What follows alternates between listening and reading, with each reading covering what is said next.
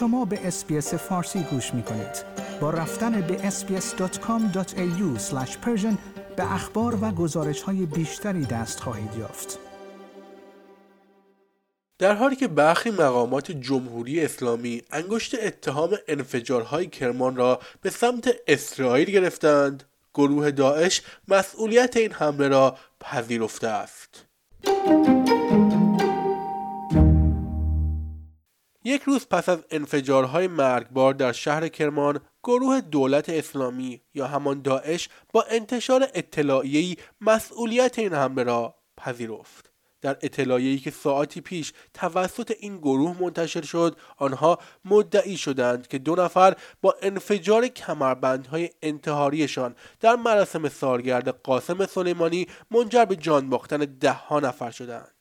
این در حالی است که ساعتی پس از انفجار خبرگزاری تصنیم نزدیک به سپاه پاسداران روایتی دیگر از این حادثه توضیح داده بود. آنها به نقل از منبع آگاه مدعی شده بودند که در این حمله دو کیف بمب گذاری شده با ریموت منفجر شدند. البته چندی قبل از بیانیه داعش خبرگزاری جمهوری اسلامی یا همان ایرنا. به نقل از یک منبع مطلع گفت که فیلم دوربین های مداربسته نشان می‌دهد که قطعا انفجار اول در نتیجه اقدام عامل انتحاری بوده است. این فرد در ادامه توضیح می‌دهد که انفجار دوم هم به احتمال زیاد انتحاری بوده است.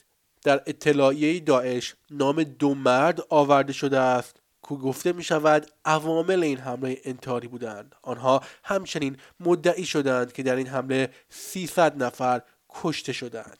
این در حالی است که مقامات رسمی جمهوری اسلامی می‌گویند در نتیجه این دو انفجار 84 نفر کشته و 200 تا 84 نفر زخمی شدند. دیروز تعداد کشته شدگان توسط سخنگوی اوژانس 103 نفر و توسط وزیر بهداشت 95 نفر اعلام شده بود.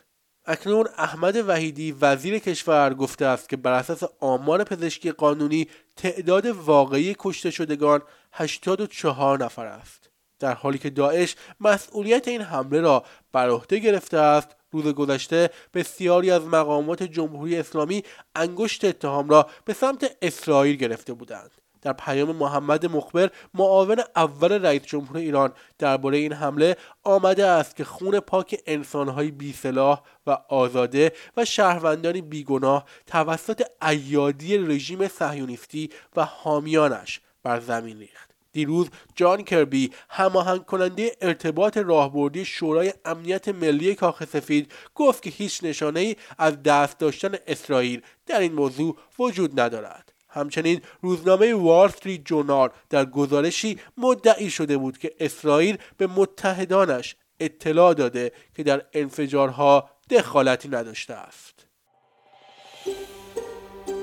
آیا می خواهید به مطالب بیشتری مانند این گزارش گوش کنید؟